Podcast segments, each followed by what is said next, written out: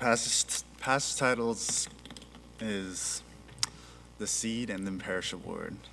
And the scripture comes from 1 Peter, verse, chapter 1, verses 23 to 25. And I'm going to read it out for you. For you have been born again, not of the perishable seed, but of the imperishable, through the living and enduring word of God. For all, for all people are like grass, and all their glory is like the flowers of the field. The grass withers and flowers fall, but the word of the Lord endures forever. And this is the word that was preached to you. Let us pray. Dear Heavenly Father, thank you for this day. Thank you for this Sunday, Lord. Thank you for um, just giving me the opportunity once again to come up here and just uh, speak your word, Lord. Speak through me, use me, and just give me the boldness and courage to um, just really get out what you want me to get out, Lord. In all things we pray in your name. Amen. You know, I think we must be all getting sick of hearing, you know, COVID 19 sermons, right? Over and over again. But I swear, this isn't a COVID 19 sermon. But I'm, gonna, I'm trying to get to a point here. And I think, such as a time as this, this sermon is really relevant. You know, we feel as, as if this coronavirus will never go away. You know, every news cycle is about the coronavirus or riots or whatever it may be. Just grim news every single day. People dying, people being infected. We can't, we can't, even, we can't even do the things we used to do, such as going to the movies, uh, to the gyms, to the theaters, congregate together in, in groups, even coming to church. Those things have all been taken away. In a sense, some of us may feel like this might be gone, this might be going forever. This might happen forever. But nothing, it feels like nothing will go back to normal. And we're stuck. And we feel like business, businesses will continue to fail. People will continue to die. And we will, we will all continue to struggle. It's a sad, it's a sad reality to think of. But even a time as this will pass. And I bet every person alive who has suffered through a pandemic, they must be really old if they did, thought the same thing, that this was going to be forever. But even then, those times have passed. Nothing is forever except one thing, one person, Jesus Christ Himself, God, the deity, the living Word. And through Him, you will also find life in Him forever. It says you have been born again, not of the perishable seed, but an unperishable, unperishable one.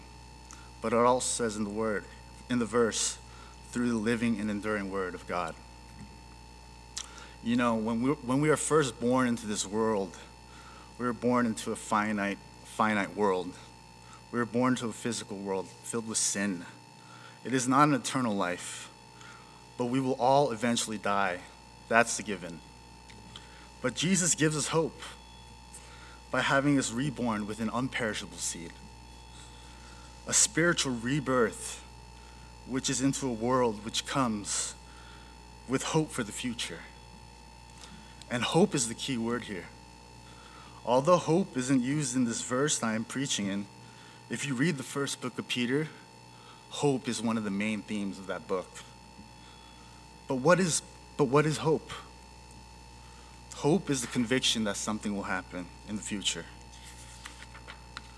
And you know, how many of us during this very difficult time are having trouble having hope? I know I am, and I know a lot of people are struggling with that as well, which I totally get because this is truly, truly an unprecedented time. I know a lot of the church members are struggling, you know, financially, whatever it may be and with other things. But you must have hope. But that, but that hope must have a basis. It's not, like the, it's not like I have hope that the sun will come again the next morning. That's not hope. That's, the, that's knowledge because that's happened every single day. Unless you think uh, the, end days are, the end days are near and the sun might not rise up in the morning for, for all you eschatologists out there. Justin, you know. But, but hope comes from the fact that Jesus was raised from the dead. And if Jesus was raised from the dead by God, then God will also raise the ones who trust in Jesus. It's a promise that's been given throughout all the New Testament, repeated, all, repeated over and over and over again. In the darkest of days and the most painful times, Jesus is the hope, and he will help you out. So, the strength of hope is based on the promise of Jesus. You know, a big part of faith in Jesus is to have hope in the darkest of times and the hardest of times. Times such as this. Hope that this too will pass. Hope that Jesus will restore everything and make everything back to what it used to be, or maybe better, hopefully even better. Remember, hope in God is to help you, is to help you get through these times. As a Christian, a hallmark of a strong Christian is actually having hope. If you have hope, it's because you have been born with an unperishable seed. The living word never dies. It is the enduring word of God, the living word of God, as Hebrew 4:12 states. For the word of for the word of God is living and active, sharper than any double-edged sword. It penetrates even to the to dividing soul and spirit, joints and joints and marrow. It judges the thoughts and attitudes of the heart. You know, as God's living word, Jesus, he is still active and living. He is sharper than any sword, the sharp, sharper than the sharpest of things. And his, and his words can read right through your heart. It can see right through you. Jesus knows your heart. So, why is Jesus called the living Word of God? Well, Jesus is called the Word of God because he's the fullest and most precise expression of who God is. John 1 1 says, In the beginning was the Word, and the Word was with God, and the Word was God. So you see the power of the living Word, who is Jesus, who gives hope, who lives, is the living Word. You know, the verse says, All people are like grass, and their glory is like the flowers of the field. And the grass withers, and the flowers fall you know, this points out the mortality of humans. And I think I repeated this last week, but I feel like this is something that needs to be mentioned. Our lives are so short. And this fact that our lives are so short is very important for us to realize. And, it's, and that, that idea that our life is short needs to be repeated and repeated, and repeated again. A lot of us are young, a lot of us, and we feel invincible we feel that nothing bad will happen to us. We have a sense that since we are young, we have no fear of death. But nothing is promised to you. Nothing. Proverbs 21, 27 1 states, Do not boast about tomorrow, for you do not know what the day may bring. You might die the next day, you never know. You never know what might happen. You might be in a car accident. Something terrible might happen to you. So the next day you wake up, there's a blessing. And what are you going to do with that blessing? What are you going to do with that day that God gave you? Will you waste it by napping all day? By doing frivolous things? Or will you take the gift of another day and live that day for God? You know, we were all young at some point, and some of us are still young. And our lives are short, but we were all we were all we were all like beautiful flowers. But as people and flowers, people as flowers, they wither away, they die. That's a given. The grass withers and the flowers fall. That's what the verse says. This is, this is describing the physical life that we live. We are born and then we all die. That is a promise. Nobody lives forever. in the physical world. That's the one thing that is for sure, and that is the one thing that all humans share in common that we will one day die. That's why it talks about the perishable seed, and that is how life is described as.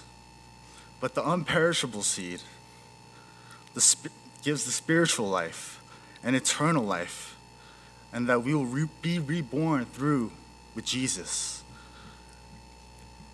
Peter says that we have been reborn by the spiritual seed. And here's a short story of being reborn with that spiritual seed. I think this story really encapsulates that, that uh, idea of being reborn of the spiritual seed. It says, My parents are Chinese. They manage a restaurant here in Panama. And because of the enormous amount of work that running a restaurant represents, they had very little time for me. They didn't have time to raise me as a child. So they made the decision to hire a lady to take care of me. Afterwards, for rather unclear reasons, they decided to abandon me, leave me, and have her take care of me as basically my mother.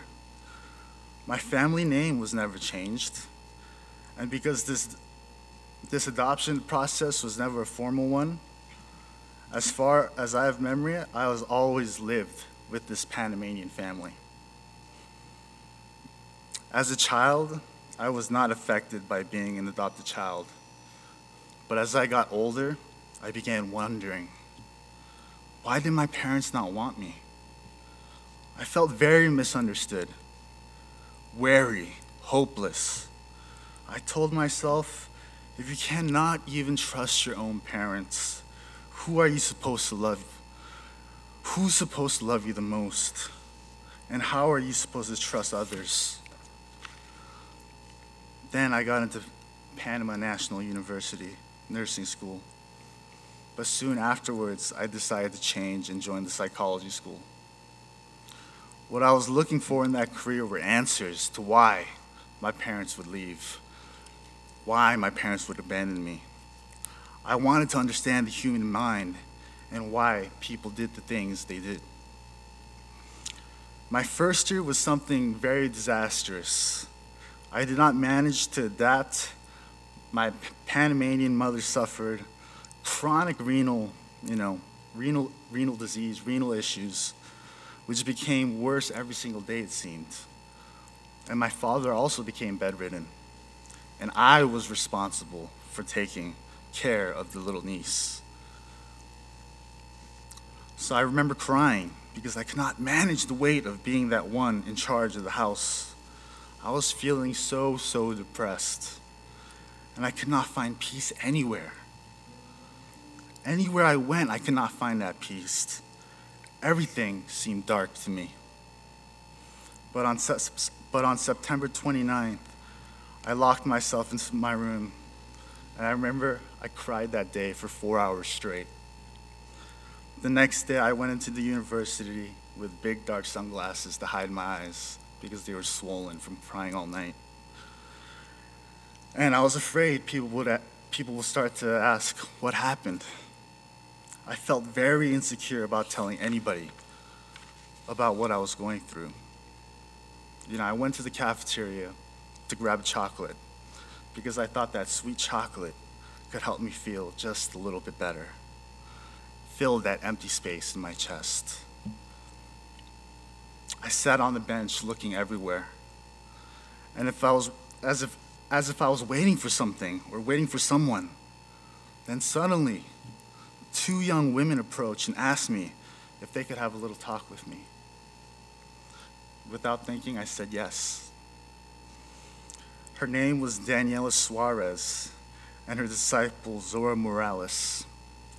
And they showed me some pictures and asked me what they meant to me.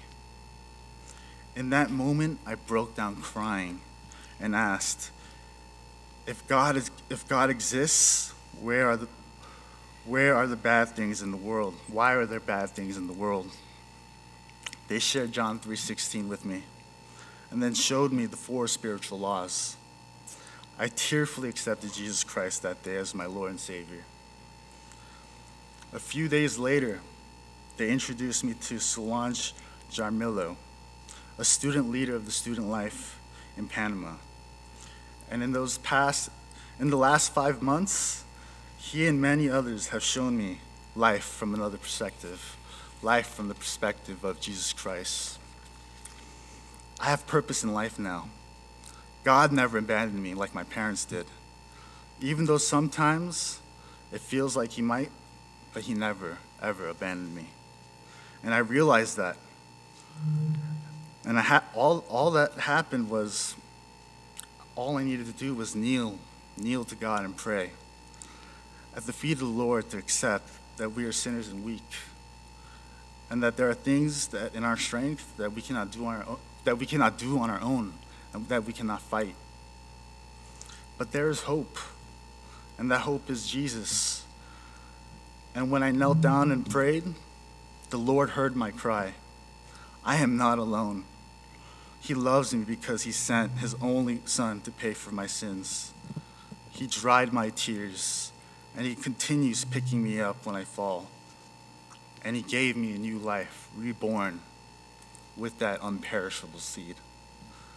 You know, this story perfectly sums up that reborn life of that spiritual seed, of that spiritual seed, the unperishable one, where one finds hope and in eternal life in Jesus Christ. But the next verse says, But the word of the Lord endures forever. And this is this was the word that was preached to you. So what does the what does the Lord what does the word of the Lord endures forever mean? Well, it could mean that Jesus is forever, which he is. As he is the living word. But I also believe when he says the Lord of the word endures forever, it means that the Bible is forever. It endures with the times, it evolves with the times. The word is not stagnant or it's not a dead book. But the book of the Bible lives. It is a living book. Even though it was written thousands of years ago, you see how many book, you see how this book always has applications in any era. Any, any, any, any era, any time that we're living in, the Bible always has applications for everyone. It's because this book is living, evolving with the times. And don't get me don't get me twisted when I say evolving. I don't mean that the book is changing or the words are changing or anything like that. All I'm saying is that the book is staying relevant throughout all time. Through every situation, the Bible still has a meaning and power. No matter what era we live in, the Bible has the power to change and transform and to give people who read it the message of God. And I have some reasons why I say that the book lives and is enduring. Because, because of its lasting freshness in every generation, in every age, in every person that picks it up, it's alive and living. It's fresh. There are many, there are many other books in the libraries. You can read those books a couple of times, but you get tired of them. You throw them away and you put it back. But the Bible, you can never exhaust it. You can keep reading the Bible over and over again. And you'll learn something new from it every single time, no matter how many times you read it. The Bible's never obsolete.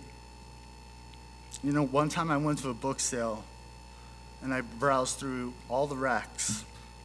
And do you know why there were so many books on these racks and why they were so cheap? It's because these books no one wanted. No one wanted no one wanted them. They were obsolete. They were old. No one wanted to read them. But the Bible is living. It's never obsolete. It always has meaning. Always has the power. Never is it never is it destructible. It's indestructible. It is forever. You know, DeWitt, DeWitt Talmage once said that every great book that has ever been published since the first printing press was lifted, has directly or indirectly derived much of its source from the Word of God. The book, the Bible, is a discerner of hearts. It has the power to see into all of us. The Bible is able to rip a man or woman wide open and reveal to him or her who or he who or who that person really is. It even has the power to detect our motives. It can read us. It can see our motives. It can look through us. And it really, really just exposes us when you read the Bible. And you know what? It also discerns your needs and it uncovers our rep- repressions. The Bible tells who you are, it produces growth. In the parable of the sower, the, in the parable of the sower, it is likened to a seed because both the word and the seed are growing things. The main verse I used, first, uh, 1 Peter 1.23, it says, For you have been born again, not of the seed, which is perishable, but is imperishable. That is through the living and abiding word of God. See, not only is the word the seed itself, but the agency which conveys the seed. The word of God produces life. And it is the word of God that you hear that produces that life. The test of whether something is a living thing is whether it produces growth. And the word of God does plenty of that. Therefore, it is alive. You see, Christians who read the Bible dil- diligently grow exponentially compared to those who don't. It's like night and day. People who read the Bible grow. They're like seven feet. People who don't, people who don't read, they're like two feet. You know, the, that's the crazy power and the living word that the Bible is, and that, and how much power it has to produce. The Word of God can create a seed in you that is incorruptible, and you will be raised in hope of a better world than, than that of the physical one. James, in talking about how Christians are made, says, By the exercise of God's will, he brought us forth, by the word of truth, making us into the first fruits among his creatures. It's simply the word of God that does this. It is the Word of God that plants a seed that springs into new life. This new birth is accomplished by the Holy Spirit using the Word of God. That is how Christians are conceived. That is how sons and daughters of God are created. The only way you can become a child of God is to be reborn by the imperishable seed of a new life. And when a person truly hears the word of God and receives it into their heart, that, that word becomes a spiritual seed. And it is watered by the Holy Spirit and it produces new life. What is the one thing that is absolutely necessary to be saved? It is the Word of God, and it is the belief that Jesus Christ died for our sins. It is the Spirit of God using the word of God that produces life. 2 Timothy 2:15 calls it the living truth. Someone comes to me and says, "I am evil. I am lost. I am on my on my way to hell. Give me some truth." I would say it's simple. The word of God is the living truth. Pick up the Bible. It's able to quicken and make make people alive. So truly, the Bible is the Word of God, and the Word is alive. It's able to give life, it sustains life. And Peter, in 1 Peter chapter 2, verse 2, Peter says, Desire the Word to grow. Like unborn babies long for milk, you long for the Word of God. That makes you alive. And then by feeding on it, it, is, it sustains your life. You know, I think that's why we see so many hungry, emaciated Christians and weak Christians. It's because they suffer from malnutrition. they're not reading the living word. They're not living, they're not reading the enduring word of God. And it's because they're not reading this book, they're not feeding themselves. They're not feeding themselves with this milk, the milk that is the word of God. They never studied the word, and that's why they're undernourished. Jeremiah 15, 16 said, Thy words were found, and I did eat them, and thy word was the joy and delight of my heart. Jeremiah literally eat the word of God, and it says it brought him joy and delight. Peter says, Desire the milk of the word. Some Christians, just because they haven't read from the Bible, they haven't read the book, they're undernourished, they can't tell right from wrong. 1 Timothy 4 6 says, Be a good servant of Christ Jesus, constantly nourished in the Word. The nourishment of a believer is the Word of God, and we need it like a baby needs milk. You wouldn't, you wouldn't, you would, uh, you would never not feed your baby, right? And we are all like babies, and we need to read the book of the Bible to, feed, to be, to be nourished, to be fed, to be strong Christians to be able to go out, to be able to be servants of the Lord, to, to actually do action. You need to be nourished. You need to read the you need to read the word of the Bible. You know, the word of God, it is alive itself. It gives life and it sustains life. But let me give you a warning. Reading this book is habit forming. Regular use causes loss of anxiety and a decreased appetite for sin.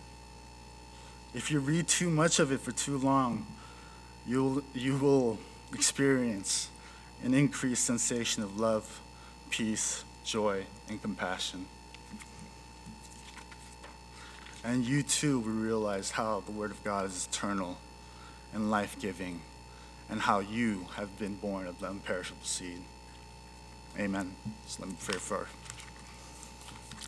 so, Heavenly Father, um, you know, you're alive. Jesus Christ, you're alive. You're the living Word of God. The book, the Bible, never gets obsolete. Even through generations and generations and years and years, thousands of years, this book is never dead. People will always be able to read it, people will always be able to find application in it. And even in a time like this, this book isn't dead, it still brings life. And I feel that this book is needed more than ever in this time, Lord. So I pray as, as Christians, Lord, we do not be malnourished or undernourished, but we read, but we read the word and we, we drink that milk so we become strong Christians, Christians who can go out, Christians who can do your work and actually have a base of knowledge of who you, who you actually are, Lord. We pray all these things in your name. Amen.